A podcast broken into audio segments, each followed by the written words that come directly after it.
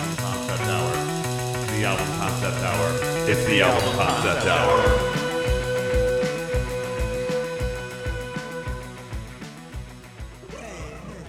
Hey, what's up now? Brother, what's up? This is a Hey, how you groovy doing? party, man. Yeah, I brother, can like, dig it. stop. Oh, you know, not much, Jon. I'm just chilling here in the studio. Oh just, yeah, uh, man. we just be kicking out, it, listening to getting some ready Motown. to get, you get ready to know, record some groove getting some, and getting, music, getting some bro. funk in. You know, you know what I'm talking about. Yeah. Um, how you doing, Jon? How you been?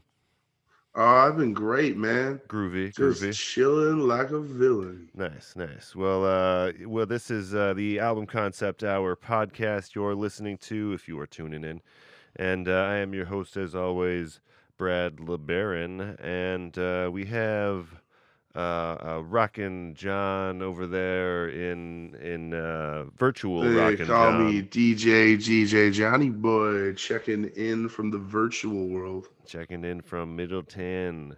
And uh, then we uh, we have a very special guest to discuss our album today.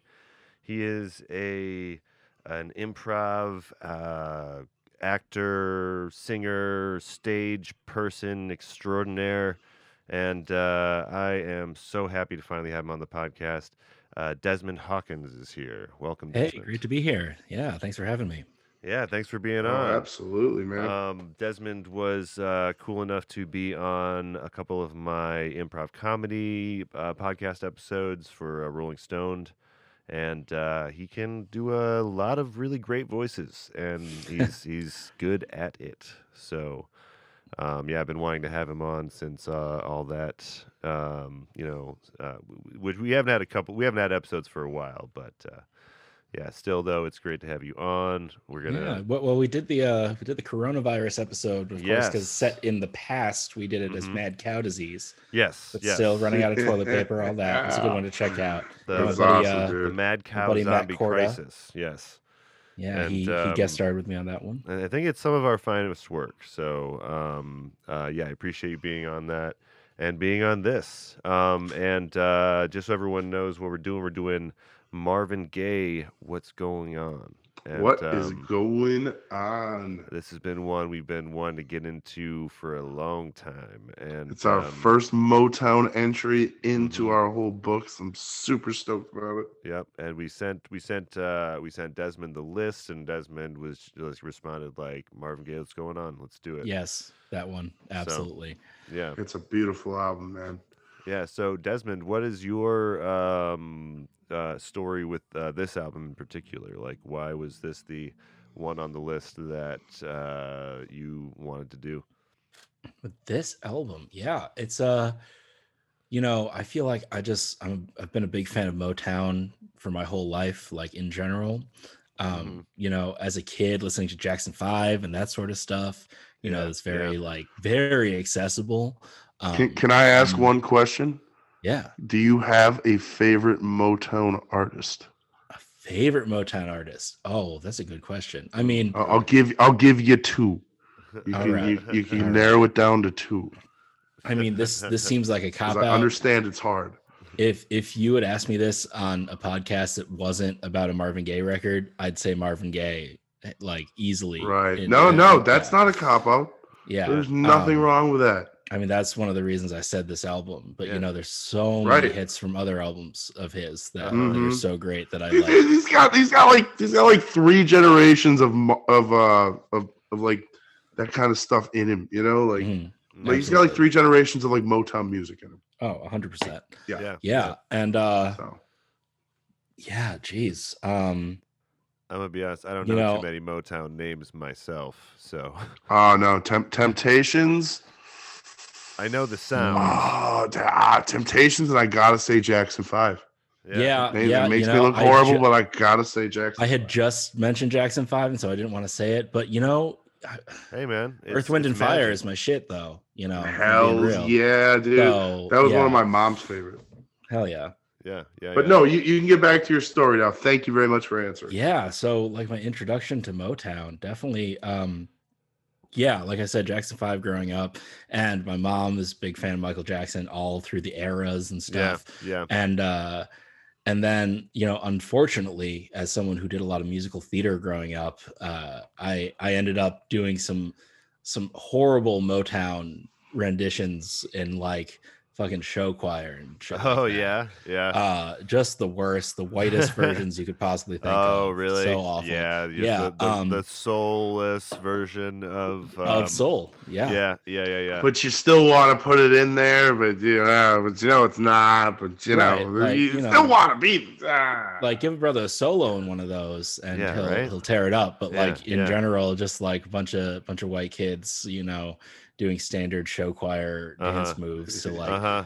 uh, Yep, what would yep. normally be amazing songs it's it's sad but Uh-huh. yeah um really uh I, I you know I got into sampled hip hop a lot and found out you know a lot of these samples come from a lot of these great you know Mhm. soul songs Yeah. and so really got into soul and motown like through hip hop which i feel like is a is Oh, a big thing for you know if you're like 21st century kids you know I was, I was born in the 90s but 21st century kids you know listening to modern music and realizing where its roots come from That's actually my journey with hip hop as well.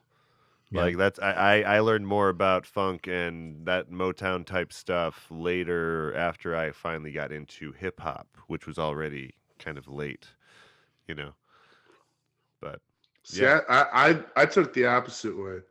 I had a my mom was in like to like the you know Earth, Wind, and Fire, and so from there I just kind of like leaned into that, and then I learned all about funk and Motown and R and B, and you know all that stuff, and then Yeah. I started listening to rap and being like, yeah, "Eh." yeah. Say this like that's kind of that's pretty cool. I was about to say that's like almost like a, a side uh, story of this podcast is uh, me introducing you to, or you know, the podcast introducing you to more and more rap music. That's one of my Mhm. goals. Oh, absolutely. Is to really No give question. you the the caviar, you know. Mhm.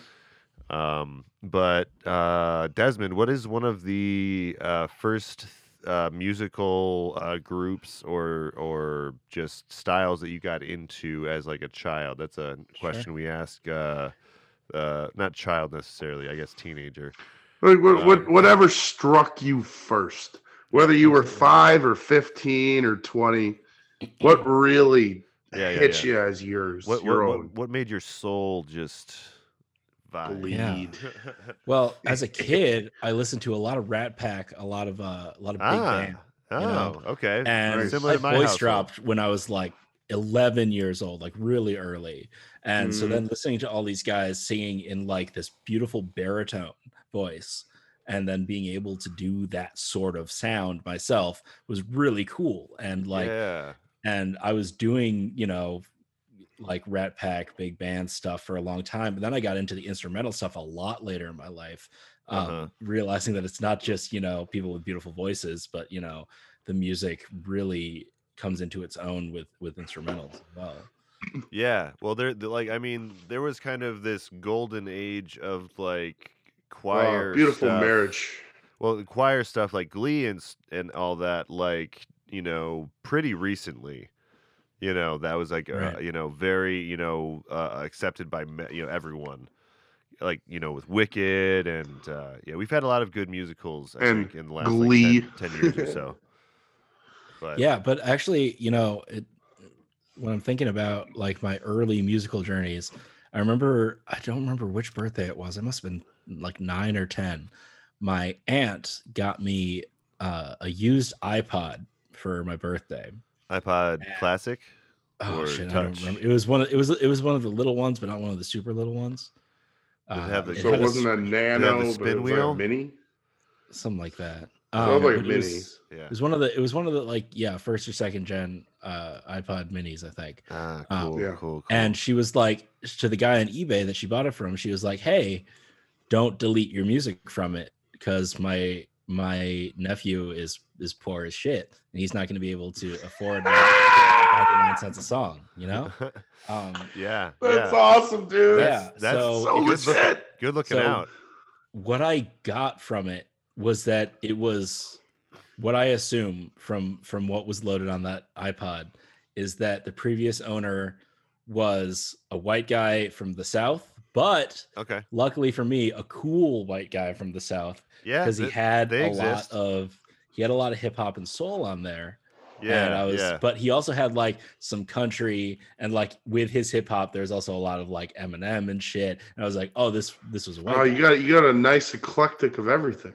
Oh yeah. So uh yeah. so that got me into gangster rap for the first time. And I was like, like I Oh. said, like nine or ten. So I was pretty young for a lot of this stuff. And uh but it got me into gangster rap and he had a lot of like like old school and 90s rap on there and especially a lot of gangster rap and so that got me into biggie that got me into tupac that got me Yeah. into nwa Wow. um, and so that really opened my eyes and i was like Wow, this just like a whole a new portal into Yeah. another dimension almost. absolutely you know Yeah, because yeah. like like i was raised you know by like for up to that point by my black mother Uh-huh. but she uh she listened to just like a lot of like sad girl emo music Uh-huh. and you know like uh uh Like literal Norah emo? jones and stuff like that Oh, Norah. Okay, Uh, Norah Jones. Okay. yeah, Yeah. yeah. Oh, yeah. you know like growing up with that it was like i still love norah jones i worked in a coffee shop and that's the best coffee shop music there is. Hey, That's great great, voice. coffee shop Great voice. music. yeah but uh but there's you know but also i always associate it with like my sad mom growing up and uh Uh huh.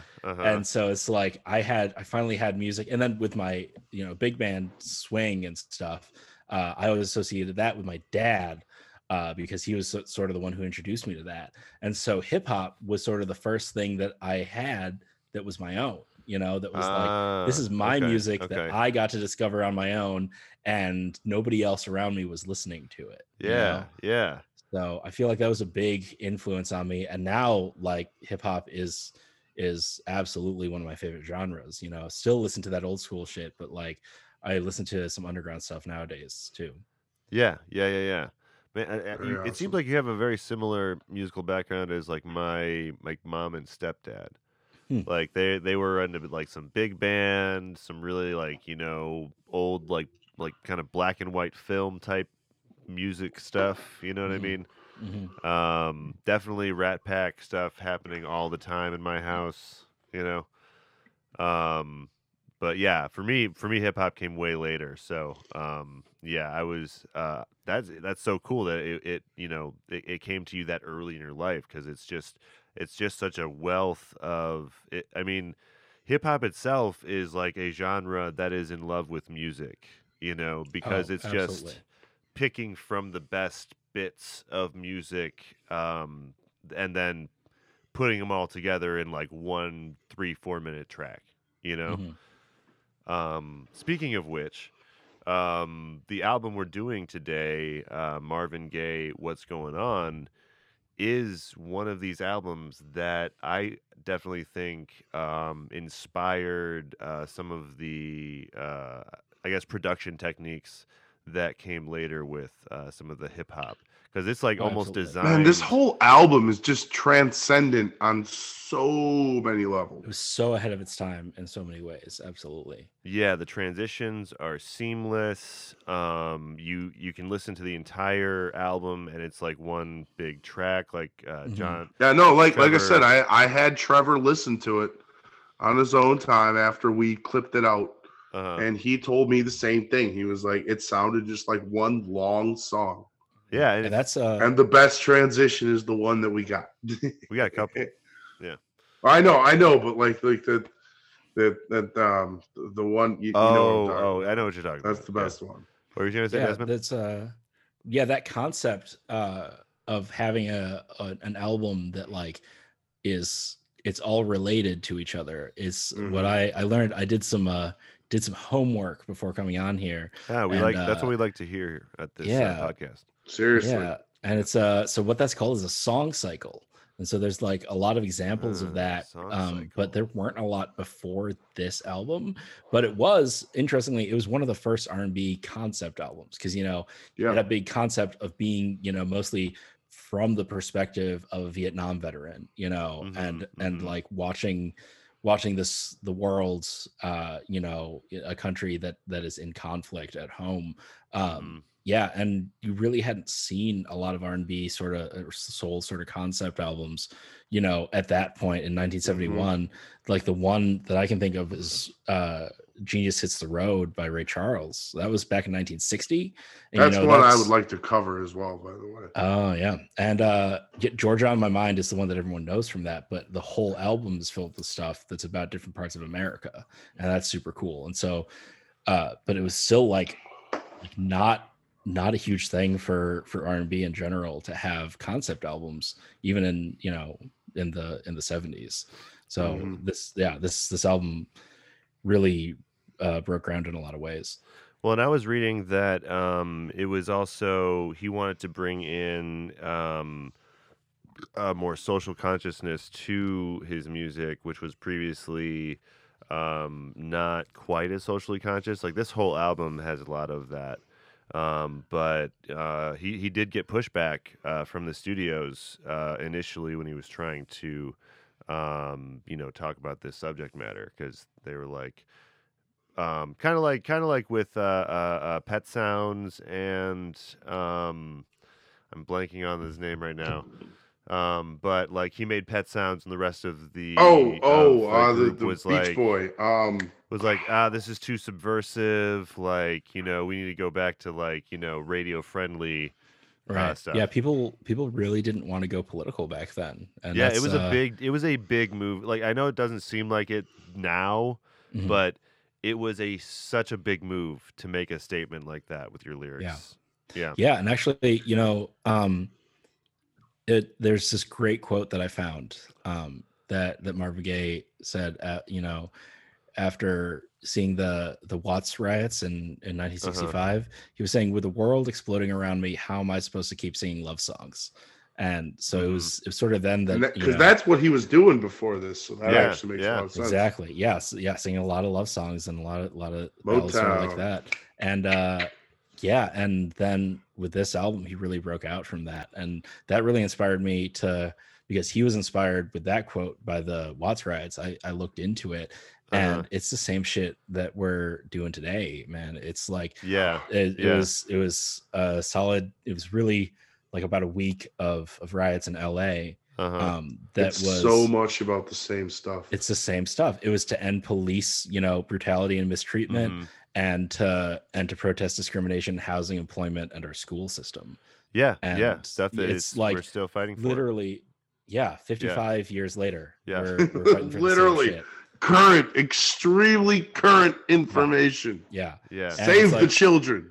and they're still doing uh yeah they're still doing the same shit today that they did back then you know they Uh-huh. uh they had like a like around 30 to 35,000 uh people active in the in the Watts riots and they brought in you know like 1500 cops and 14,000 national guardsmen and Yeah. they had a democratic governor back then you know just like we have in Wisconsin today sending in these national guard and uh yeah and at, at the end of it you know 34 people were killed 3500 people were arrested mostly for for breaking an 8 p.m curfew Yeah. and uh and of those 34 people killed 23 of them were shot by cops or national guard and two cops died interestingly enough but it's because they were shot by other cops uh, oh oh wow yeah. so it was just yeah uh, so yeah yeah there was a yeah, lot of uh, yeah people forget like i mean the first like this is like kind of we're in like the second uh i guess I, I, We're in like second, the third or fourth wave. well but- I, I I mean i'd say this is like maybe the second civil rights movement proper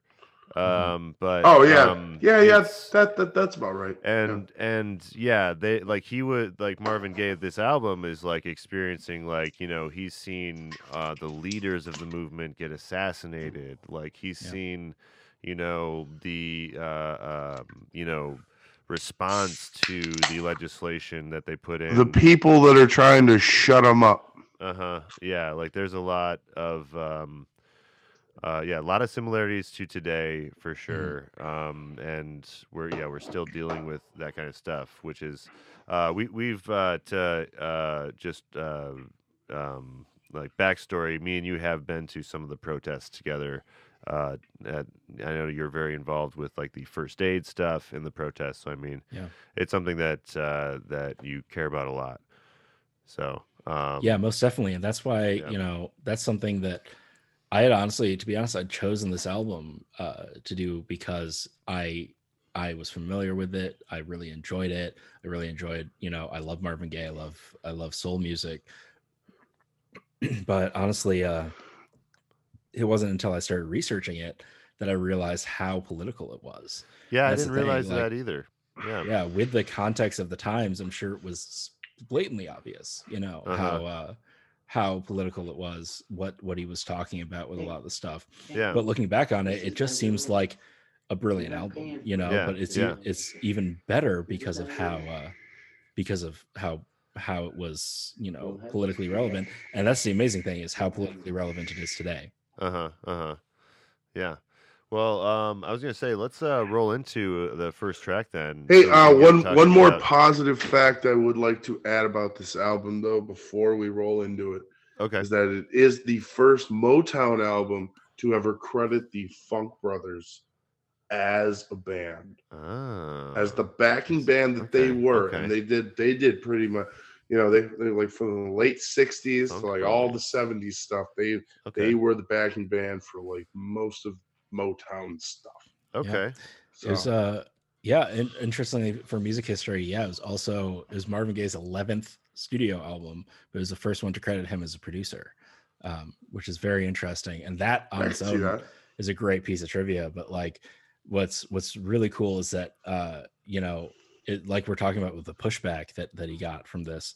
Um, he he recorded the single, uh, "What's Going On," and and uh, the founder of Motown Records was like, "Oh, I don't like this. It, Berry it- it Gordy. sucks." Yeah, and uh, and he called he called the jazz influence of it old and thought that no one was going to like it. And then he changed his tune after it sold two hundred thousand records in a. in Oh first yeah, of course, of course he Yeah. did. Yeah, Yeah, yeah. So Uh, on he's like- that high note, Yeah. But yeah, let's uh, get into it though. Sure. Um, this first track is uh, the titular track. What's going on? Picket lines and picket signs. Don't punish me with brutality. Talk to me so you can see Man, that record executive was whack. All right. Right. just wiggity whack. I don't know what he could poss- how he could possibly have heard that and been like, "Oh no, this this isn't gonna work on the radio." yeah, You know? yeah. I have to imagine the big. We also was, uh, come from a perspective of people that love that on the radio. I though. guess So, that's like, true. That's true. They had to, they have to, the, these people had to pave the way for this to be. Like such a there's there's always that in music, you know. There's Yeah. there's rules that have to be followed, but the, there's rules that have to be broken. It's it's all Yeah, give and take, you yeah. know. Yeah. Everything's give and take. Yeah. Yeah, a really cool uh, tidbit that I learned about um, this this particular track is that the the saxophonist on it was just like he thought he was recording a demo, and he was uh, he was just goofing around like this is quote like he was just goofing around uh, with the riff at at the top of the song, and Oh, Marvin yeah? Gaye was like, "That's awesome." That should be the beginning of this album.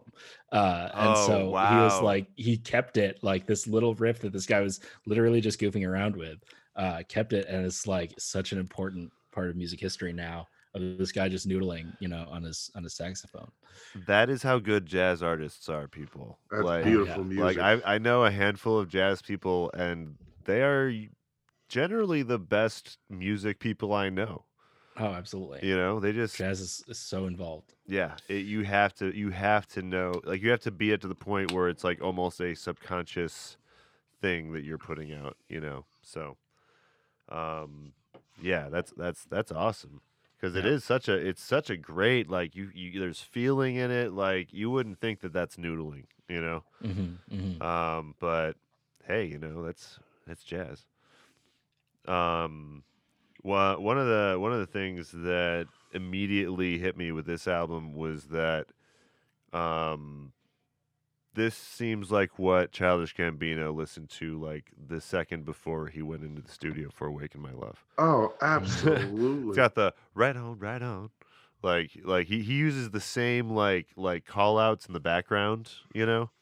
Mhm. Um, but I mean, it is. I guess that is Motown in general. It's not just uh, probably this, but Yeah, I know James Brown. I feel like it was a big influence on that as well. That's true. James Brown. He had a lot of uh, in between like vocal uh, things that he'd do that were like kind of scatty or kind of Mhm. yeah added to the music in a different way.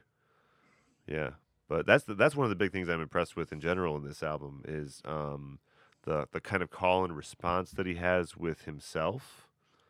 Yeah, actually, the the fascinating thing about that it was another sort of accidental thing that happened. Uh, Marvin Gaye Really? recorded two different vocal takes, and then the studio engineers accidentally layered them on top of each other and sent them off. And he was like, "Oh, wait a minute, that sounds fucking great!" And so then, and that was just on the single. And so then he was like, he used that as a basis for the whole album, where he was gonna do two takes of vocal stuff and you really hear that in like save the children where Oh like he does that that's- breakdown where he's singing but he's also like just speaking the lyrics Yeah, yeah. uh, but like you can hear it on basically every track in there that is some amazing music lore. Like the fact that that could be an accident because it's like that's one of the things. The notes I wrote is like this is so inspirational to the way that a lot of rap and hip hop has that Mm. kind of uh, uh, dialogue going between just the rapper and himself, essentially. right and You ad libs and stuff like yeah, that yeah, absolutely. and so the yeah that being unintentional. Hey, it is- had to come from somewhere, right? Hey, that's that's why you follow you follow the uh that's what art is. You got to follow the mistakes. No, I love and, uh, following the lines backwards. them- turn Following the mistakes lines into- backwards makes so much sense because like it may it fits the puzzle in your head, you know. It Yeah, fixes yeah. the puzzle in my head. You always think stuff's intentional all the time, but sometimes it's not. yeah You know? yeah most of us are just flying by the seat of our pants in one way or another even, even Yeah. the best of us you know Yeah, yeah. And uh, yeah, they, and and this is kind of one of those capturing like a genie in the bottle kind of moments, I think, because it's just, I mean, it is. I, I will say, like, I kind of see where the the record exec was coming because it is old school. It's like kind of very, it's like a little rat packy here and there, you know. It is a little bit, Um, It but is it's a but little bit. but but that's not a bad thing. only because you can only just tell that he was he liked that stuff. You know what I mean? Um, but yeah, the full orchestra thing, like this made me think a little bit about the Frank Sinatra album we did. Um, but like You know a more oh, yeah. um, well produced, uh, Mm-hmm. fully uh, realized version of something like that. Well, you know, that's what, for the record, and I'm going to say this once. That's what Berry Gordy was going for. He was like, "I want, I want to get our music out into the real world, and this is the best way to do it to make everybody listen to it, and ain't no one gonna hate it." It was yeah, yeah, and I mean He did what he did. He he did the world a service. God bless him. pour one out for him. Um, But seriously, on a serious note, I love how this song like it divide even like into the verses and stuff. You know, the one verse is like about the mother, mother. You know, yeah, and then like the second verse is the father, father stuff. You know, like yeah, it's got he's, he's trying to get. You know, he, he's really he's really trying to catch every basis in this song. You know, That's Mhm. true. Yeah, it's the he's trying the to he's trying to catch everybody's every perspective relation, and trying to help yeah. everybody calm it down. yeah. Um, I, I think this is a good time to mention like he is uh from what I could read, he was a very um, Martin Luther King inspired individual. Um, like he loved the Black Panthers and the community organizing, but he didn't necessarily like the He was uh, part of the peaceful stuff. side of it. um, which I mean, you know, from today's perspective, is a little more complicated because, you know, obviously this this civil rights movement has a slightly different. I mean, it's not Martin Luther King's civil rights movement necessarily all the time, but I mean, that's not a bad. We're not supposed to blow stuff up anymore, and we keep blowing stuff up and bashing people's windows in. i think it's We're a, not supposed to. We're supposed to be beyond that, Well, I, I mean, it's really I don't we're think not. it's. And there's a good reason for well, it. yeah, I was about to say. I don't think it's. I'm beyond not saying that there's not. Like the, Yeah, God, we just keep, you know, when when people keep being pieces of shit, you know, uh, the, the the the lower class will rise up. That's just what's going to happen. and that's the thing is a lot of people you know especially with our with our school system you know, with the way that they teach the civil rights movement, a lot of people don't realize that Dr. King could only get everything that he got done done because there were, you know, quote quote unquote violent riots going on. yes, You know, there exactly. there was that property damage. There yeah, there was all that, and then Dr. King was able to to lead these peaceful Qualm protests. everything. And Keep tell everybody to stop doing that. Well, it was well, I mean, but the the idea of Martin Luther King being just a just the peaceful protest guy is kind of a myth too. Absolutely, Yeah. Yeah, uh, because like I think that's part of like part of the problem. I think what you're talking about, Desmond, is like the way we frame the civil rights movement is we put MLK on his pedestal, which I mean he's a great figure in the movement, but he wasn't the only figure in the movement. exactly. And like no one would have listened to to him and what he was doing if if there weren't other people out there Yeah, you know like yeah. like malcolm x and his followers who were who were out there like really doing rioting you know that's Yeah. what got people They, to they were the ones attention. doing the pissed off stuff. They're like, we're pissed Well, off. yeah, that, well, they were Fuck they were res- they were responding in kind with uh, you know the experience that they were forced to uh, grow up with. You know, absolutely and that Um, that actually uh reminds me of just how how the the phrase what's going on turned into a song and that's one of the most amazing things about about the just the lore behind this album Mhm. but uh, it was Obie Benson, who was a member of the Four Tops, um, saw this this horrifying event uh, known as Bloody Thursday at, at Uh-huh. Berkeley, um, Oh yeah, yeah, and yeah. and that was in 1969, and so that was that was like this completely peaceful protest, and then the governor of California, who was at the time Ronald Reagan, who uh, who Uh, had uh, succeeded the the previous guy uh, that I talked about, who was you know the governor in 1965, the Uh-huh. Democratic governor. So then, yeah, Republican Governor Ronald Reagan um, sent all these highway patrol and campus police um, t- like to to override these peaceful protesters uh-huh. and um and there were like 6000 peaceful protesters and the cops started tear gassing them. Cops from surrounding areas were brought in about 800 of them total and they were told to just stop the protest by any means necessary so they came in with full riot gear you know gas masks batons everything they covered Uh-huh. up their badges so that they couldn't be Yeah. uh, identified which you know sound familiar right well, yeah. I and, mean, those uh, are like the pictures we see in the history books, right? Exactly. Yeah, And yeah. yeah, you know what's amazing is a lot of time they put those in black and white and and in the history books, but they were in color. Those pictures were taken in color, and they tried to make it seem like it was a long time ago, but it really wasn't. And, yeah. no, uh, it's not yeah. really that long ago. You know. Yeah. Um. You know, And, there's, there's uh, still I've, people I've, alive. I've seen that revival movement where they're like trying to make pictures that were taken in color, like let them be in color. Right. Yeah. And uh yeah, cops are shooting at people with uh 12 gauge double aught buckshot. Um Yeah. they they claimed they weren't, but like it- like uh medics and you know people in hospitals took double aught buckshot out of people's bodies uh when they were fleeing from yeah. the cops. You know, these people Uh-huh, were, uh-huh. were you know protesters running away from the cops, getting shot at with very lethal ammunition. It's the sort of shit that can like you know double aught buck can go through through a person and then through a wall and then through another wall behind it and keep going you know this is like Yeah. heavy ammunition and they were tear gassing people and shooting you know this real like very lethal uh Yeah. shotgun am- ammunition at them um Yeah. Yeah. and yeah. one guy one guy was just spectating and uh from a rooftop and the cops fucking shot him with a shotgun and he died and Yeah.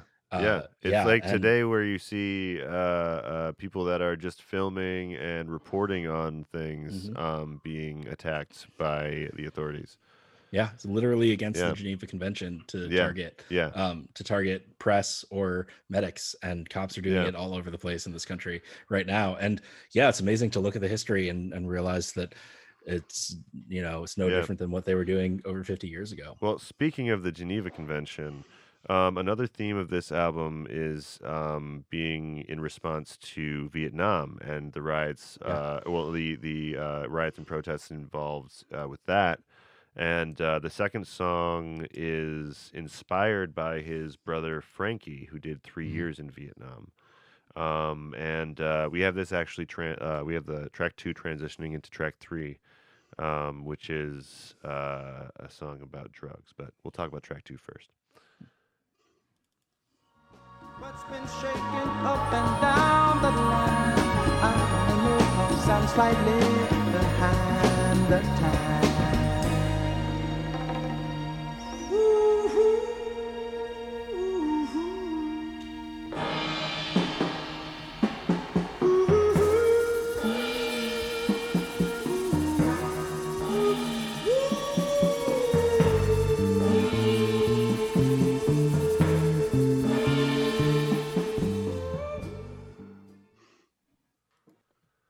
So yeah, that's that's one of the examples of the like really crisp transitions uh, that The Marvin Gaye has. wonderful transitions you get throughout Yeah, this yeah, yeah, yeah. entire album. Yeah, definitely. Um, but yeah, his brother uh, Frankie did go to Vietnam for three years, and um, what I like is that it's the second track is a continuation. It's another question. You know what I mean? There's a lot of questions in this album, which I think is at the root of like how he's making people think. Um, Mhm.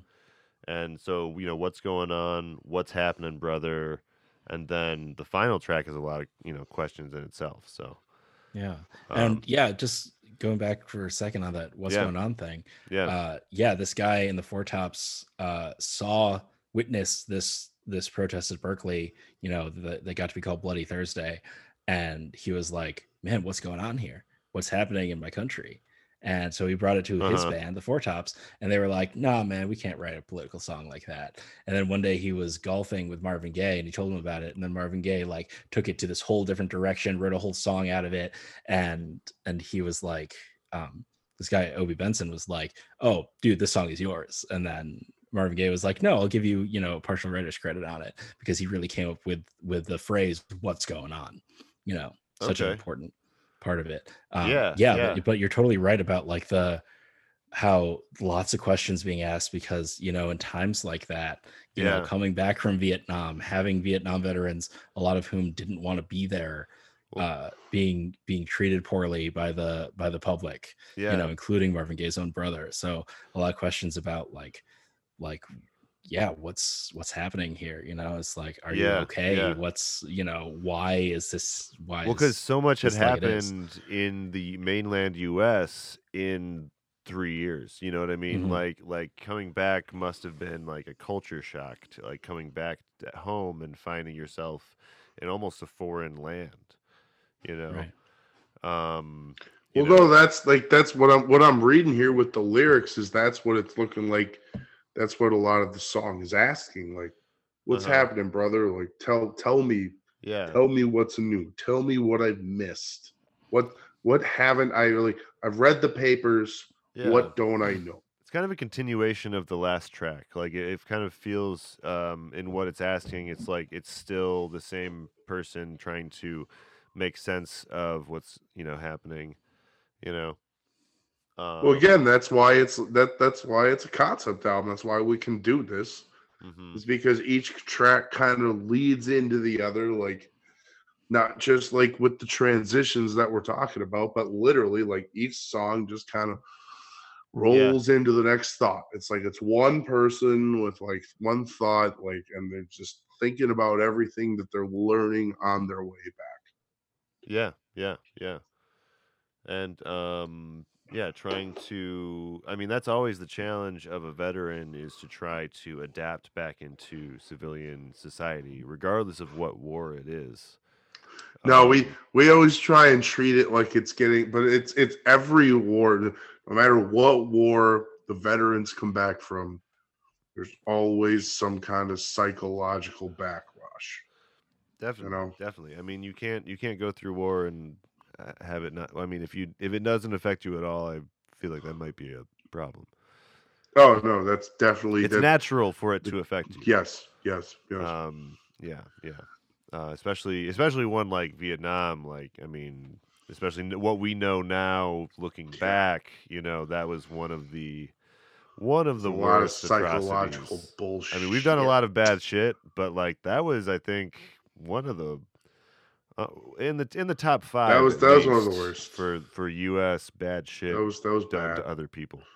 absolutely. Nam, Nam, Yeah. Nam was bad. Nam was bad for everybody. Bad Uh, for and, everyone. You know, We just we just didn't need to go, but we did. None of it. None of it The needed. whole thing. hmm Yeah. in these uh in these protests I'm talking about that that really sparked uh a lot of the inspiration for this album. In both of them, uh, you know, they they had the the opposition to the riots were were saying that that they were just like the Viet Cong and really using the Oh, using that you know kind of. the the language of the time and that sort of yeah that sort of scare tactic against Oh. the public We, kind of like calling ri- uh, rioters Antifa today. right and calling them and calling them you know terrorists you know like that's that's a big thing with the Yeah, with right wingers yeah. nowadays is- Funny how that is calling the works. Yeah is calling people terrorists wh- because that's the uh. scare word that we've had since 9-11 you know Yeah, yeah. That's the most. That's the most recent scare word, even though it's vague. right it can anyone can be a terrorist you know donald trump declaring well, that's why. terrorist That's why. Like that's yeah, that itself. that's why be the social like- media crap is both good and bad because social media crap both it, it, it attacks it right away. You know, like oh Antifa. Oh, let's compare it to everything in the past that we possibly can. Which some of them are good examples and some of them aren't. And it's only because the other side does the same crap, and then we just have this this whole thing of everyone's just just just attacking each other. Well, I mean, yeah. If you're talking about Facebook, we're not we're not mean- solving any problems anymore. Well, yeah. Well, if you're talking about Facebook, at least, like they're. no, no, yeah, I, that, I'm talking about social media in general. Well, yeah. like social yeah. media sucks. That's that's I guess that was my point. There's a movie about that on um that came out recently, like the social media dilemma. I haven't seen it yet, but it's uh my phone apparently thinks that I need to watch it. So Mm-hmm. I don't know what why Google wants me to so badly, but um but yeah, the the, the track three though, um, if we could talk about it um as Yeah. well. Um it kind of takes a different turn though from the uh the trying to decipher what's been happening in, you know, his neighborhood. And uh I think this is one where he's talking about uh, drug use, but I think mainly marijuana and then uh, cocaine way later. So I mean, I don't think I don't know if he had any like like really really hardcore drug use, um, but by I today's it, standards, it, it was Motown. It was yeah, I mean, it- it was the that's ti- it that's was- that that's all I'm gonna say. yeah, late nine, late I've late seen the movies, and I've read the books. Cocaine was everywhere. I've so seen the things. It was like having a it- cup of Joe. Yeah. Um, like absolutely like literally like literally you could do it everywhere openly. It was from what i understand it was insane. Um yeah pre uh pre uh uh drug war. But um but yeah this is uh it, it's uh kind of uh I don't know if it- it's kind of a positive uh, song, you know. He, he has a lot of these kind of um, these just soulful, just positive uh, uh, sounding uh, tunes to like uplift your spirit, you know, just by hearing them. Like a couple of these sound like straight up like worship tunes, you know, because he is a pastor's kid. Um, if you guys didn't know from um, reading about it, but yeah, his his dad's a pastor, which I think comes through a lot with his uh, his lyrics. But Were we gonna? Uh, uh, yeah, not uh, super familiar with with your format. Were we gonna listen to some of that? Oh, oh, so th- okay, so that last one was track No, two and uh, three. we, we we did a did transition. transition. So no, so we're we're as both. That was so both. yeah. So whatever you have to say about this song, that's where we're Yes, at right now. whatever you have to say about track But, three, um, say it now. no, it definitely it definitely is not as as poppy as it sounds. It's definitely like it's definitely trying to deal with issues as well. Yeah, um, Self destruction in my hand. Oh Lord, so stupid minded, and I go crazy where I can't find. it. Yeah, yeah, it definitely know? sounds sounds super fun, like like some of these songs do. But it is, yeah, it is a very Yeah. serious song. What I learned uh, researching this is that the song is actually about heroin. Um, Oh, is it? and yeah, and Oh. to someone That in, makes you a lot of sense. Yeah. 50 years later it it does it's not as obvious but there's there are lyrics and they're like um well i know i'm hooked my friend to the boy who makes slaves out of men boy was slang for for heroin back in the day. Oh, so it was a little more like like some of these political things. It was a little more obvious back when back when it came out that it was about what it was about. Uh, Right. but of course, still Oh, had to be friendly enough for the radio. yeah, yeah. Mhm. And I, I just clicked on that note on Genius, and yeah, before it just said cocaine, but this other note says heroin. Yeah. Yeah. So I'm sure it's about a whole slew of drugs, but yeah, from what Yeah. I read, and with that particular uh, slang term, it sounds like, uh, yeah, it's at least somewhat about heroin. Yeah, yeah. That's uh, it's no good. Yeah. It's no good no matter who you are. But um yeah, so this song uh, so he's um he's yeah, he, he's definitely if he's doing heroin, he's definitely flying fucking high uh cuz that stuff is is uh there's a reason people ruin their lives for it. So that's all. Well, that makes the end of the song sound real believable as well. Like I said, all the self destruction stuff, you know. Mhm. So the boy who makes slaves out of men, you know, that that really that really will get in your head. Yeah, I didn't even think about that lyric uh, when I when I read it the first time. So now it, yeah, that makes sense. Um, but I think that we need to do one thing though. We need to save the children. I think that's what Marvin Gaye is really getting at right now, is that we need to save the children. So here's save the children. The children, The children. oh, for the children. You see, let's- let's save the children. Oh. let's let's save all the children. Save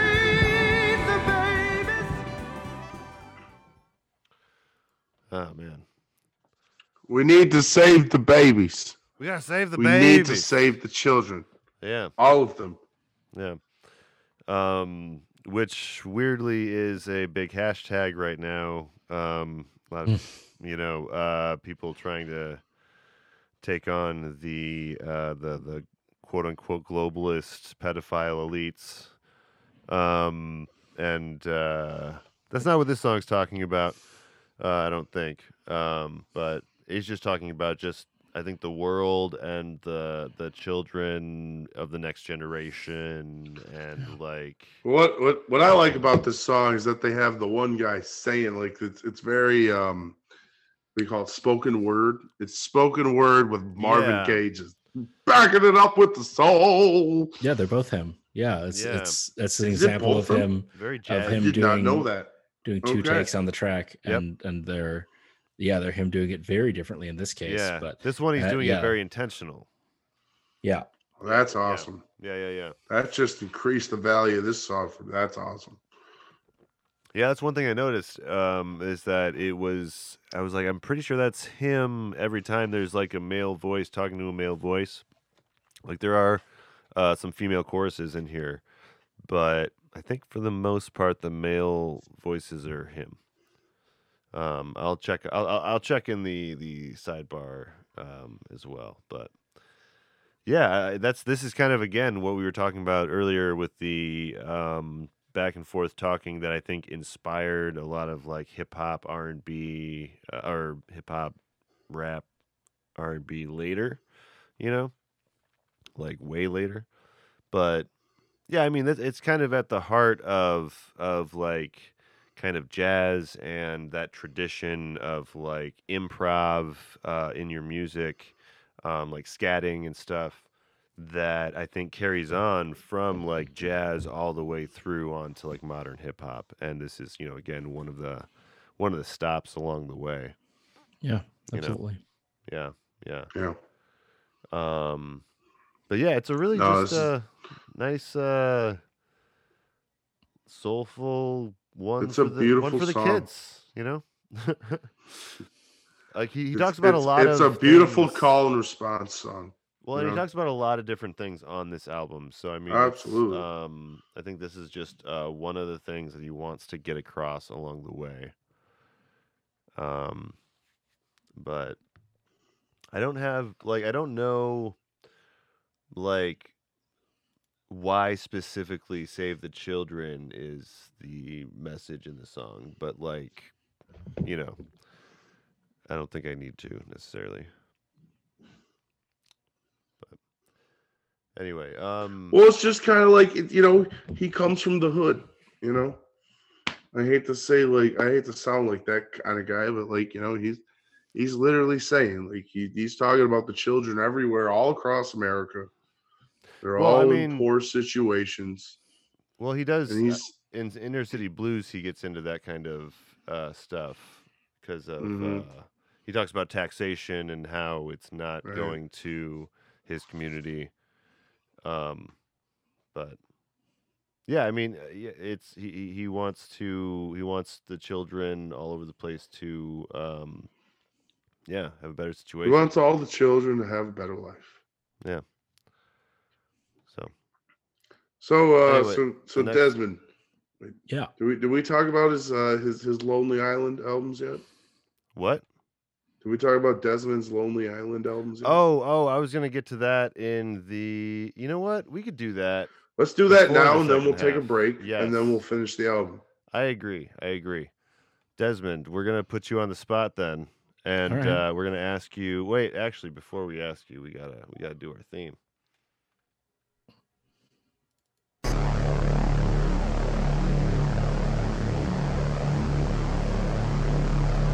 All right.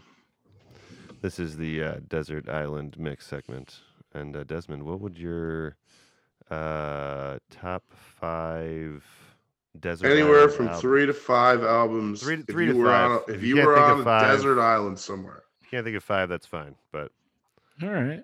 yeah, yeah. Um, yeah, I think yeah, one thing I didn't talk about um, for my inspiration growing up was that um, it, wh- after I turned 10, my my grandmother started raising me and she oh, okay.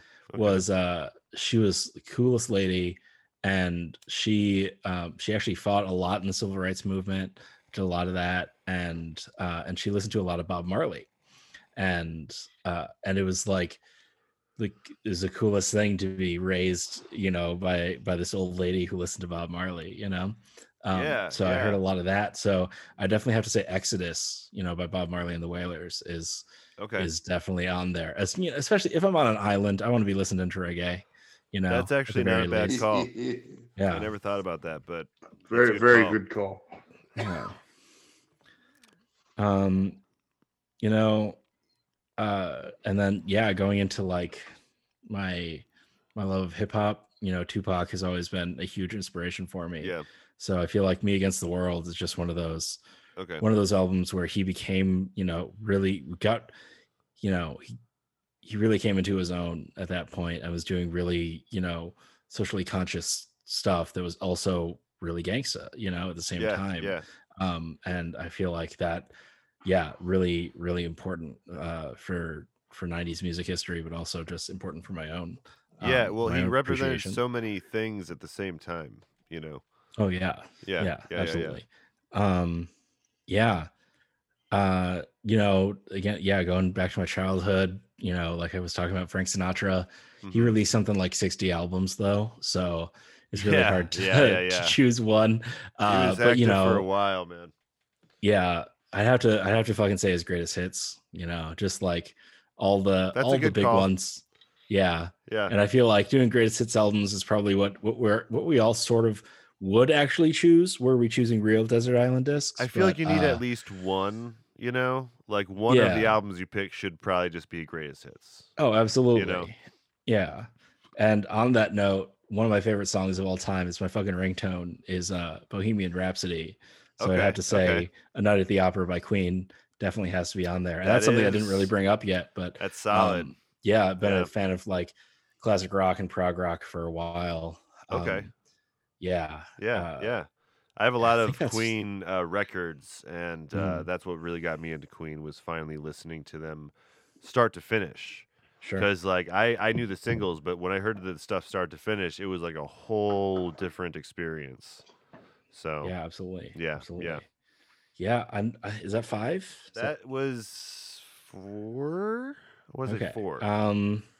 Do another one. all right, Do another yeah. one. One Um, more. I'm thinking One like. more. I'm, May I'm I thinking, have like, really- another? Really, really chill shit because we're listening to this album. hmm Um, and so some of my favorite music that I've really connected with is stuff that you could just chill out to.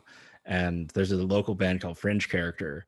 Um, and they're they're like they have a full brass section, but they do a lot of hip hop and a lot of instrumental hip hop um, with like acoustic live instruments, and they're really cool. And even you know before COVID, even they were only playing like once or twice a year, so it was hard to see them. Uh, but their first album I've owned for a while, Something Some Thought. Um, that's a great Nice. album. Okay. Yeah. So Awesome. I wish I wish I could see them live, you know, but yeah, that's Yeah. No, we right we, now. We general. always try to support like local shit on the podcast. So yeah. that's a nice yeah. shout out. Um, I'll have to try to uh, write a or add a link or something. Yeah, check out Fringe Character. Yeah, Fringe you're- character, and that Yeah. is not referring to the the show Fringe, right?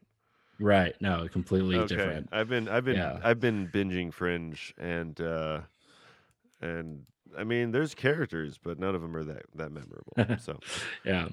Yeah. And then I mean, I, I know I did five, but like shout out to Hey. Slick Rick just for being like like Ah, fucking yeah, yeah. oh my god, Memories is just one of the best songs ever. Um yeah, yeah, yeah, because I'm just thinking about chill shit and like that whole album, The Art of Storytelling. Not Mhm. only did it inspire how I write music, how I write lyrics, like Let Me Tell a Story, which is a big reason why I like this Marvin Gaye album. What's going on Yeah, tells a lot of yeah. stories, but also just like, just oh my god, you can chill out so hard to like basically every song on that on that album. Mm-hmm.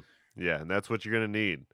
You're gonna need a lot of uh, a lot of chill time, a lot of time to do some mental. Uh, uh, just, I mean, honestly, if you treat it the right way, a desert island doesn't have to be the worst thing. Oh yeah, you know, it could be a little. Uh, it could be a forever vacation. You you know, yeah, yeah. I'd love a forever vacation. well, I mean, we're. Anyways, I was about to say I'm in the middle of my forever COVID vacation, and it's oh, dude, I'm, a I'm little taking a week off of It's a little PTO weird, shit. honestly. That's awesome. yeah, yeah. You've been working all through this, but um, all right, cool. Well, that has been uh Desmond's Desert Island mix.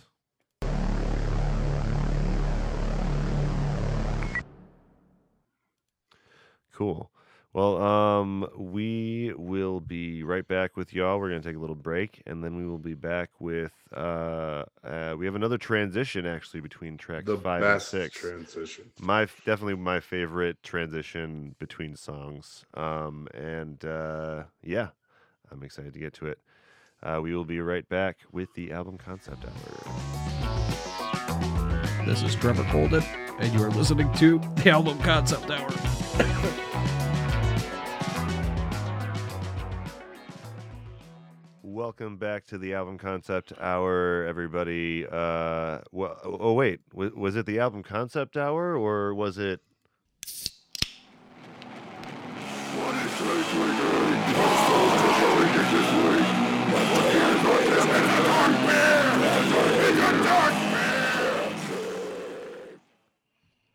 I'm so sorry, everybody. It's actually what is Dave drinking right now. Um, so uh, uh, we are going to go around the horn, and uh, Dave is not here in in body, but I'm sure he's having a few. Here in spirit. in sp- and he's probably actually having a few because he worked he worked a long fucking shift. So um, we will be drinking for Dave. Um, uh, Desmond, we'll start with you. We'll start with the guest today. What are you right. uh, drinking tonight? Well, for the past what time is it? it is uh, wow, for the past almost ten. Five solid hours. I've been drinking PBR Easy because PBR easy. I had a uh, I had a D and D game before this, and I knew that I would uh, I would if I was going to be drinking for the D and D game and the podcast, Mm, I was going to need something very low in alcohol. very Some no, easy. so a controlled substance to keep you going through the whole time. Is that is that a newer version of PBR? I've never heard of. Yeah, so it is new. It came Okay. out like this year or last year or something. Mm, And it's like it is like if PBR was already a light beer, this is the light beer version of that light beer. Um, Wow, so wow. it is, yeah. I've I've been a PBR drinker for a while. Uh-huh. Um, as, it is my go-to cheap beer. It's my and the only cheap beer I really drink. PBR And, for uh, life, my friend. it's reliable. go. It's old reliable. Oh, absolutely. So Have, Yeah. have you tried the the coffee PBR yet? I have. It's expensive and I like it, but I can't. I can basically drink it exactly at noon and no earlier, no later because it's both coffee and beer. But I've got my little Ooh, uh, yeah, really got my me up, little. Fair enough. Coca-Cola brand mini fridge uh, next to me Ooh, to keep feeding me fresh, cold PBR Easies for the whole Ah, thing. I should get one of those. It's pretty great. It was like it's crazy. It was like 15 bucks. It was like nothing. Really now? Yeah. Nice. I should get a little beer fridge under my studio Oh, it's perfect. desk. It's perfect. It's a Yeah, lifesaver. yeah. What about you, Jon? What are you uh, sipping on tonight? I'm uh, sipping on the Ice House Edge. tonight. Edge. The, the Ice edge House was just a little extra little edge on the uh, the on the on the on the Yeah, yeah, yeah. brewskis. hmm It's cheap. Yeah, it, It gets you there. It does the trick. It's you know it's it's it's not quite PBR, but you know it it does it it does the job a little better. You know. So, Yeah, yeah, for sure. There you go. As for me, I'm back to my old standard Hopalicious over here from Ale Asylum. attaboy. Um, you know, I the will only guy that would make Dave proud. if someone, you know, I will mention something. Um, I don't know why, but the beers, although they're great, there's always just like a little bit of give in the like can when I'm and before I open it. You know what I mean? So that's weird. yeah. Yeah, yeah, and and, and it's the only beer I know of that does it does that. And I mean, I love it, but also like what's going on, Hopalicious? Seriously. Good segue. All right, that has been what are we drinking?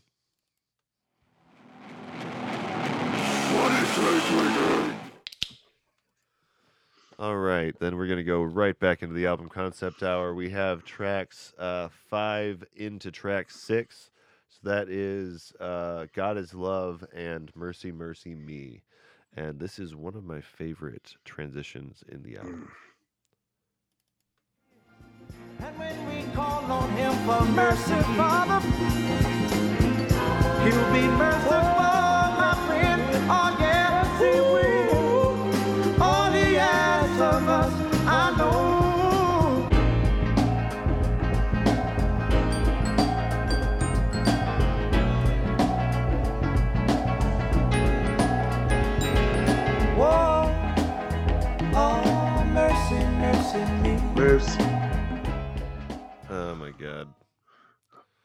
I can listen. to that. Oh, Listen to did I that put all night. yeah.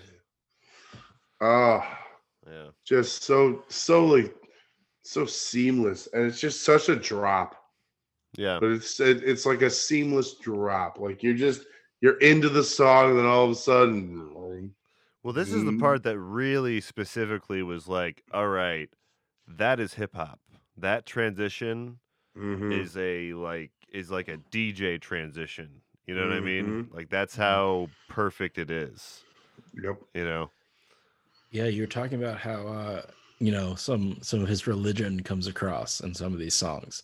And, Yeah. I mean, God is love. I mean, just the name alone, you can you oh can tell. yeah, definitely. Listening to those lyrics, yeah, you can tell that he was he was raised by a preacher. You know. Definitely. Yeah. I relate. You know? Mhm. Um I I Oh, like I most like me some good worship. You know, worship done right is uh is a you know can be a can be a fun thing. it's always a great sign. Yeah. Doesn't matter who you're worshiping when you do it right. You're just worshiping the, the good lords of karma. Yeah. or whatever the yeah. heck it is you would it's just a beautiful thing yeah, worship God, done or, right is God or nature or whatever. You Mhm. know, it's it's just you know sometimes I think I think that's what.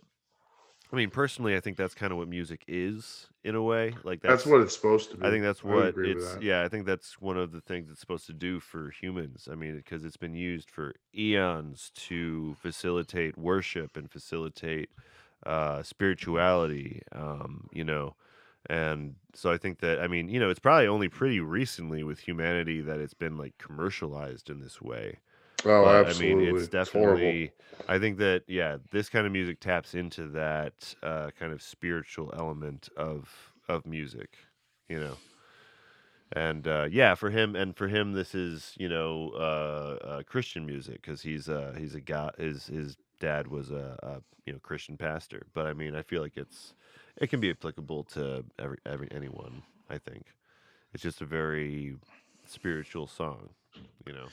Yeah, and then you know that transition, like we're talking about into "Mercy, Mercy Me," is just so seamless, so beautiful, Yeah. and uh, but that song itself, uh, it listening to the lyrics is really ahead of its time, talking about the environment and stuff, and Mhm. and it's just like sort of stands alone for like this kind of music in that era with songs that Yeah. are about saving the environment and it's amazing how conscious he was with that sort of thing and how he put that into Well, it's it's kind of great. true. Like the whole the whole song transition part is like the like the first song is literally about like it's, it's about loving your family. You know, love your mother, love your father, love your sister. Yeah, kind of like the first You know, one. and it gives it going gives real good reasons. Yeah, yeah, You know, and then it just and then it just rolls into that the the, the mercy mercy me, the Yeah, ecology. and I, and I think that that it. I think that that seamless transition is intentional because I mean, it's like he's Oh, bridging, he's bridging the idea that you know spirituality and God is and Jesus is important. it's it's it's about it's about love. You know, it's really you should have the same kind of love for for everything that you have for your family. Yeah, yeah, you yeah, know? yeah. It Exactly. really it really is kind of like that's that's kind of like what I'm hearing. yeah, least. extending that love towards nature and the environment as well, um, rather than just your those that you are your immediate loved ones. You know. Um, but yeah, he gets into like radioactive stuff, like oil waste. He he literally says oil wasted on the ocean, and I mean, he doesn't. He, he this is before like the BP oil spill and all sorts of stuff. So I mean, Mhm. he was, you know, a little ahead of his time, um, like you were saying, Desmond. Um, like when he when I saw the uh, the part about uh, radiation under the ground and in the sky, I had to look up like, oh, when did Chernobyl happen? Maybe this is like a uh, reference to to Chernobyl, but but was, it is not. yeah, that's in the eighties. it's so just um, it's yeah, yeah. Um, well, like I, I you know it's just it like verse four on the on the song. You know, things ain't what they used to be. What about this overcrowded land? How much more abuse can from man can she stand? yeah, yeah. You know, that's just that's where we're at. Yeah, and it's it's so it's so much worse. Oh, I know. so I much worse now It's yeah so so much worse. Like I, yeah, We, we, we got no better. Yes. it's. that's cr- good. I mean, it's and it's crazy that so many Yeah. people saw this coming. Like I mean, you know, we we all know now that you know, um, uh, ExxonMobil knew about like uh, like global warming like decades before it started to show signs. Like you know, there was a lot of people that care. knew They were making money about That the was important thing. consequences of what was happening that and and yeah there was people like yeah marvin gaye that were starting to sing about it and bring it attention to it and you know i'm sure that this was something that the hippies were talking about as well um as well as the um you know uh the black panthers who he's a big fan of i mean yeah, this was a big part of uh, I think the maybe something to come out of the psychedelic movement and that that love of nature um, and that return to nature, I guess that was happening. Um, but yeah, I think that it's a great fusion of that and the traditional like soul sound that you would expect from walking into a church. Honestly, with some of these tracks. Yeah there's definitely a gospel element in a lot of these Yeah, yeah. Like when I found out that he was a pastor's kid, like that that made a whole lot of sense with some of the um some of the singing that I'm hearing and um the the- just the way that it complements each other. So um, Well, no, and that's that's a great example again of these two songs that we emerged with our bridge, because this is one song is about human compassion, yeah, and Yeah. the other song is about world compassion, and it really is supposed to be one song. yeah, and, and then and then to go back, I mean, the song before that is "Save the Children." So I mean, it's going from Yep. "Save the mm-hmm. Children" to like you know, "Let's save each other" to "Let's save the Earth." You know, so he's no, this of, was a great this was a great concept yeah, album. he's, he's going This down. really is. Yeah, the list of It really is just one song with different verses, and each verse means something. Yeah, yeah. Now this next song actually gets into something that uh, I'm still very curious about, and that's the kind of idea of uh, sexual healing, which uh, Marvin Gaye was apparently um, a part of.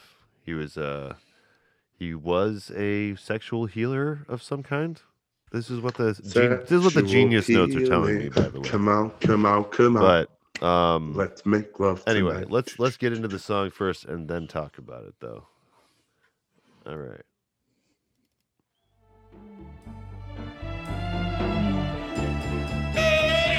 Oh yeah.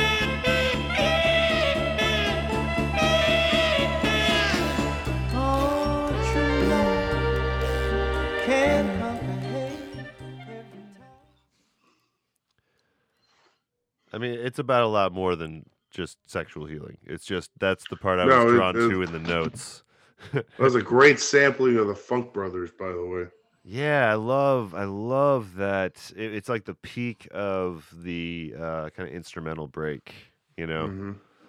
Mhm. Um, but yeah, it, it says here that uh, Marvin Gaye was many things: a chronicler of the times, a believer, a sexual healer, and a superstar musician. But above all else, he was a man who aimed to touch the souls of the people around the world.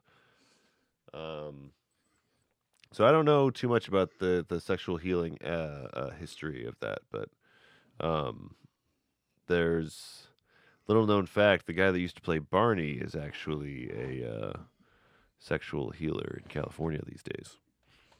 So, if you want to go down that rabbit hole, That's horrifying. right? It's just strange. Um, I would, I, I would really like to talk about uh, verse two verse two. here for this song. Oh yeah, yeah, yeah. Um, that, uh, that that that's just a really, really They're kind good. of it's got a lot overblowing good it with lines. this this uh, sexual aspect that I I attached. I, I, I you know got you know stuck on. Anyway, what Are were we you talking saying? about the actual song "Sexual Healing"? Well, No, no, no. no, no, we're no. actually no, it's- no. it's no. just a note that I saw on the side uh, that Oh, okay. Yeah, I 'Cause was- I was- like, I was talking not about out- that earlier. Did I was like, did, that is a song. I feel like we just listened to this whole album, and I definitely didn't hear that in it. Didn't that come out? No, no, no. I just got. No. I So just. confused. That was his. That was let's that was just his forget comeback, about. and then Let's just forget shot about the sexual But healing. Let's not it's talk not about right that. now. Just genius was talking about it. Gotcha. Yeah, so, yeah, yeah. but what we're talking about is like the jam session that is right on. Yes, Right? it is a it is a full on like jam session. Like That's each great. between Yes. each verse is just excellent jamming. Yes. Uh, definitely, definitely some of the Funk Brothers' best work. Yeah, it, it- But no, I it's- like uh, so verse two. Uh, yeah, Some of us were born with money to spend. Some of us were born for races to win. Some of us are aware that it's good for us to care, and some of us feel the icy wind of poverty blowing in the air. yeah, That is just yeah. that he's, he's trying to connect on all levels. He's trying to get everyone to listen to his music. Well, yeah, because I mean that was what the message was that uh, Martin Luther King was trying to get to, you know, before he was assassinated. Is he was about Mhm. to tackle the poverty issue and the, I guess, you know, the united aspect that uh, poverty in America presented, and that was when he was assassinated. You know, um, so. I think this, I mean, being someone that comes from his school of thought, this is probably his, um, you know, uh, I, I'm assuming there's some kind of inspiration coming from there. You know what I mean? Because I mean, Martin Luther King is pretty much a, in in this this time period is pretty much unavoidable. I think as far as just Oh, a absolutely. figure to be thinking about. Um, but yeah, he's he's talking about the the uh, the wealth inequalities and um, just he's talking about a, a whole lot of things that are are happening and um, in the U.S. and you know he he he has this you know pure like kind of love message that he always kind of gets back to um, like in track six love love sweet love wonderful love true love for your brother and love for god um, so he's definitely a you know love conquers all kind of dude which is fine but um It takes all kinds, Brad. Takes all kinds. Life, But, uh, life yeah. takes all kinds. Let's get on to Holy Holy then. Um, this is track eight, and um, yeah, let's see what we picked. We can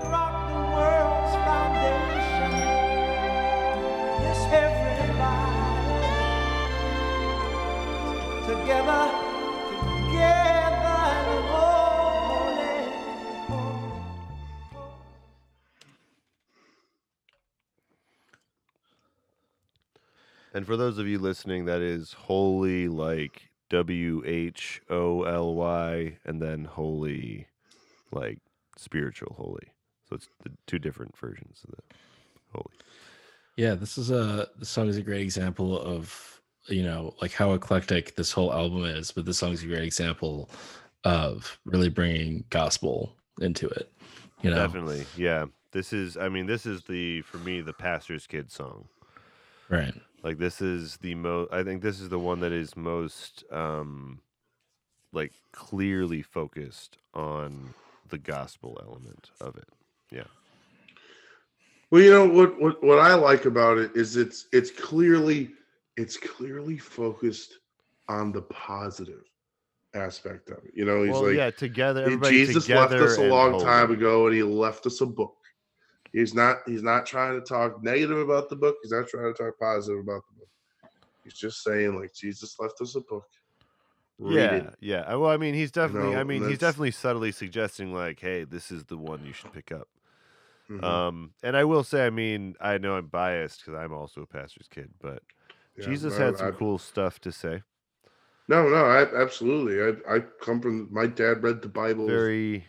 God, must be He was like a very times he was a very peaceful man, but who knew Mhm. when to uh to riot to uh you know challenge the system. Well, let's put it this way. That's what I love about Jesus. One of the like, great stories he in would Jesus. totally the- be behind BLM, in my opinion. Oh, know what I mean? absolutely. Just just look at just look at he got so pissed that they were selling crap in his in his father's temple hmm that as like a 12 year old he went in and just destroyed everything. He didn't care. Yeah, He was like, screw you, get out of my dad's temple. What are you doing? This is not good. Yeah, Stop stop trying to make a profit off of off of peace. Yeah, yeah, yeah. yep.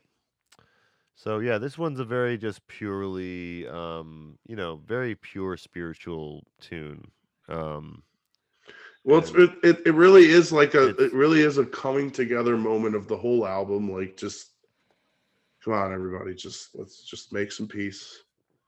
yeah, Let's just let's just all come together. Like that, you Well, I mean- listen to everything I had to say. Well, I think it's more. I think it's more kind of getting to the fact that like everyone is holy, like as a as a community together. You know what I mean? Mhm. Like that is Yeah. what creates what is holiness. You know, I would is, agree with that. is community. You know, working together finally. Like, cause that, that's what he liked about the Black Panthers was they would bring um, food like door to door. They would like they had a whole lot of community services that they were providing for the communities around them. Um, you know, besides the political um, activism that they were doing. I think a big part of that uh, to consider is that that was political activism. You know, like that's true. feeding yeah, feeding people who are hungry That is is- is yeah. political. You know, why are they hungry in the first place? Is, is really what you got to ask. yeah, Yeah, yeah. Um, I mean, and that I I can definitely say from experience. I mean, downtown Madison is uh, is awful to the homeless community. absolutely. and um, you know i've tried to do I've done a little bit of activism here and there for that and like they have literally done the thing where they changed the landscape of downtown so that it's harder for homeless folk to uh, commune down where they used to so you know they're Yeah. putting up structures that they can't easily sit on like it's just still you know again another thing that's still a big problem um, in a lot of major cities. So absolutely. yeah, yeah. Um, so yeah, getting to say that you know that just to, like humans and community together is a holy thing is like I think powerful. Um, and uh, the next track though is what I love about this album is that it ends on a really, really somber note with a lot of uh, questions being kind of of bared open to the listener. So, um, this next track is Inner City Blues. Um, Make me want to holler. and throw up both my hands. Is increasing. Trigger happy, policing, panic.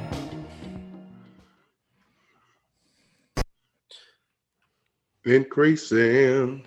Yeah, yeah. Which is, I think we uh, we we chose this um, clip because it reflects so you know vividly how much this has not changed.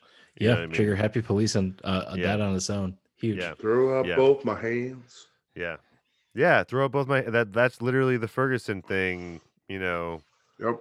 Yeah, yeah. Hands up, don't shoot. You know what I mean? Like that's it's you know for as long as as long as um, you know American history, um, there has been people in authority that have been suspicious of minorities and non-whites.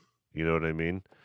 Um, Mhm. And that's something that is, um, yeah, we're we're still we're still trying to fight. Um, but yeah, this song brings up a lot of of things. Um, though you know, it's it's uh, There's not a lot of albums that end in this kind of tone. You know what I mean? Like, uh, I, it's I don't know. Um, It's very individual. yeah, it, it kind of almost stands apart from the rest of the album, and I'd almost expect it like in the middle of the album, um, usually.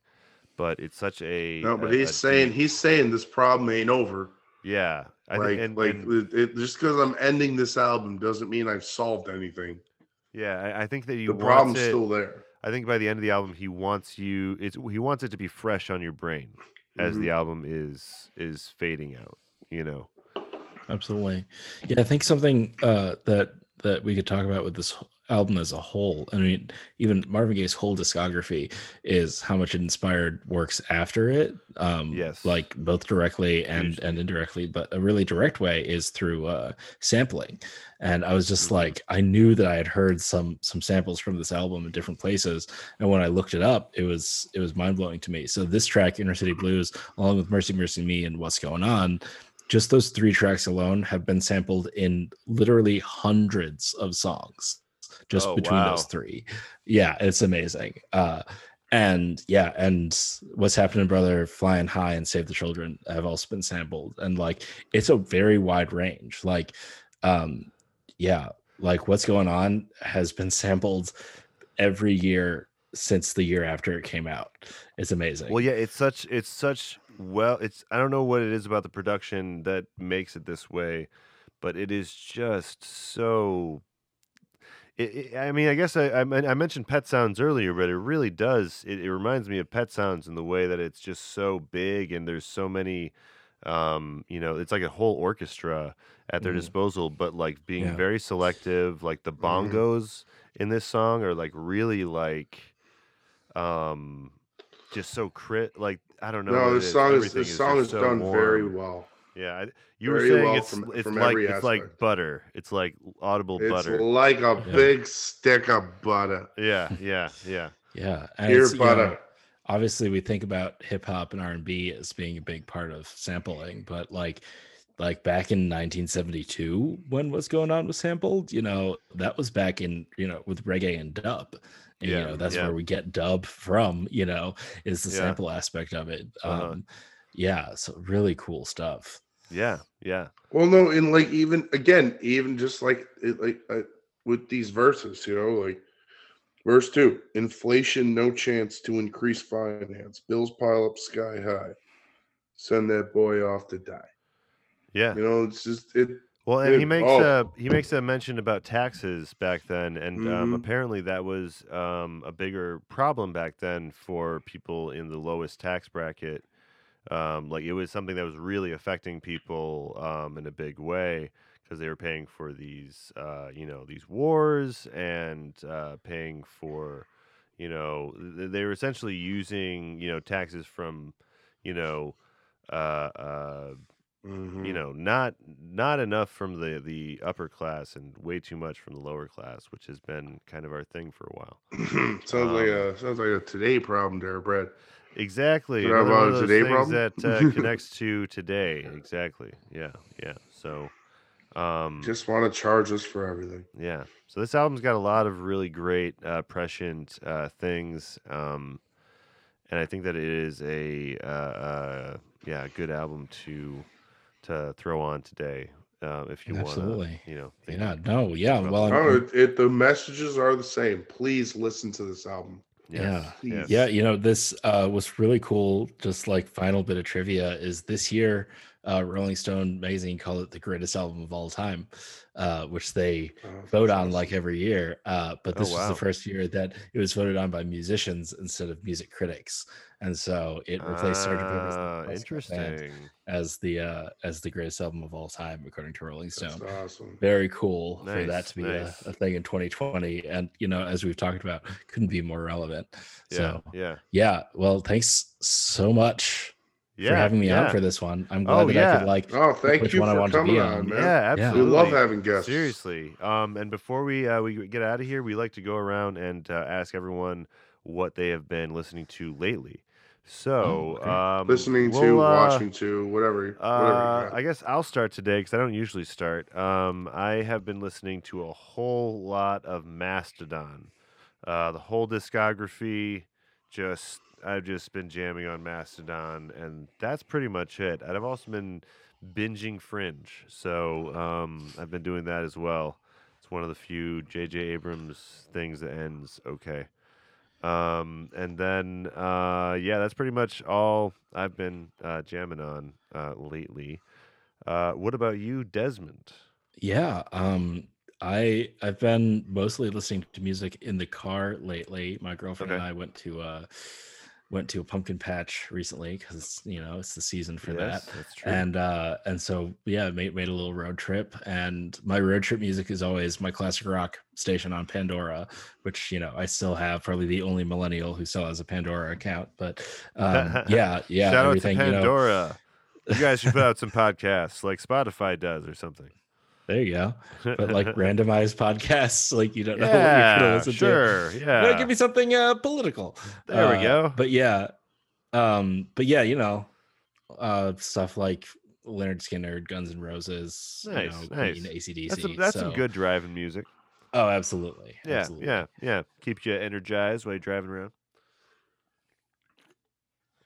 All right, what about you, Jon? What have you been uh, jamming on recently? So actually, I've been listening to uh, album uh, tracks from uh, the Guess Who, Okay, okay, uh, American Woman, okay. uh, the, the the album because it kind of looks like the album is set as a kind of like listen through concept. The album. Okay, so I'll have to check that out. I I didn't know might there was a wind up album. suggesting that. Yeah, no, no. Okay. It, it, it go go ahead and take a look at it, well, please. yeah, I by mean, all I, means. like, I know American I'd love Woman a second. sure. uh, yeah, but- I'd love a second perspective on it. yeah. Well, there's like th- there's like three tracks on it that like are their biggest ones, Okay. and it it looks like the whole thing is is is probably like Wow. meant to be listened through together.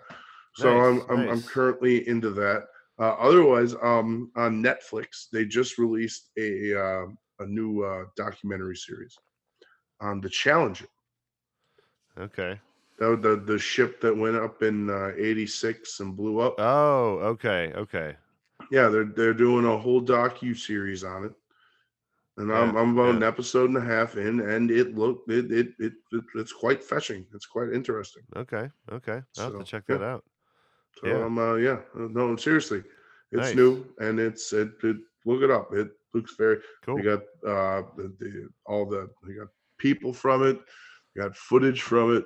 So you know Yeah, Netflix has been uh, having a lot of great documentary stuff. So yeah yeah no that's uh, yeah. well I think that's what they're doing is they're trying to find some kind of niche before they're you you, you know what I mean Disney Disney ruins everything before Disney buys Netflix. before Disney kills everything. No, Disney won't buy Netflix.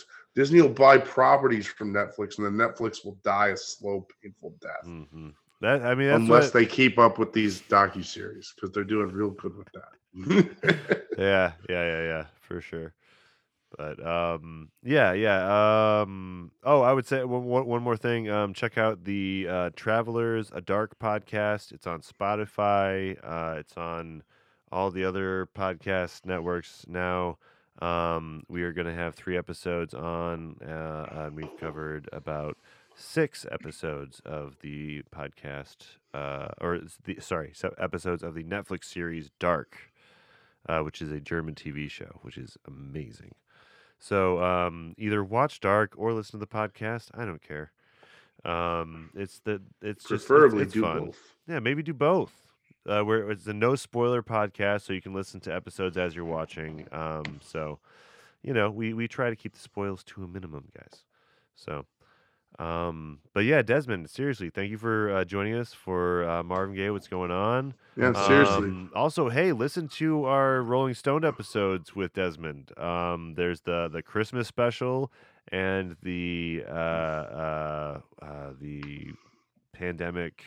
Yeah, the mad cow. Mad disease Cow Zombie Mad Cow Crisis. special. Yes, yes, yes, yes. Yeah. That's the latest episode, and uh, be maybe even looking for a reboot in a couple of months here. Yeah. Yeah, yeah. We'll see what happens. But uh, yeah, thanks for joining us, and uh, we will see you guys next time on the album.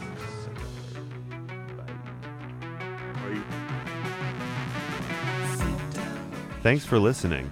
The Album Concept Hour is Brad LeBaron, Dave Gallagher, Jon Aker, and Scott Wesley. Special thanks to King Gizzard and the Lizard Wizard for the theme music. Please like us on Facebook or friend us on Twitter or MySpace and let us know what concept album you would like to hear on the podcast. See you on Side B. This has been a Revolver Audio production. Executive producer Brad LeBaron. For more podcasts, visit soundcloud.com slash revolver audio, or to support new content, visit ko-fi.com slash revolver audio.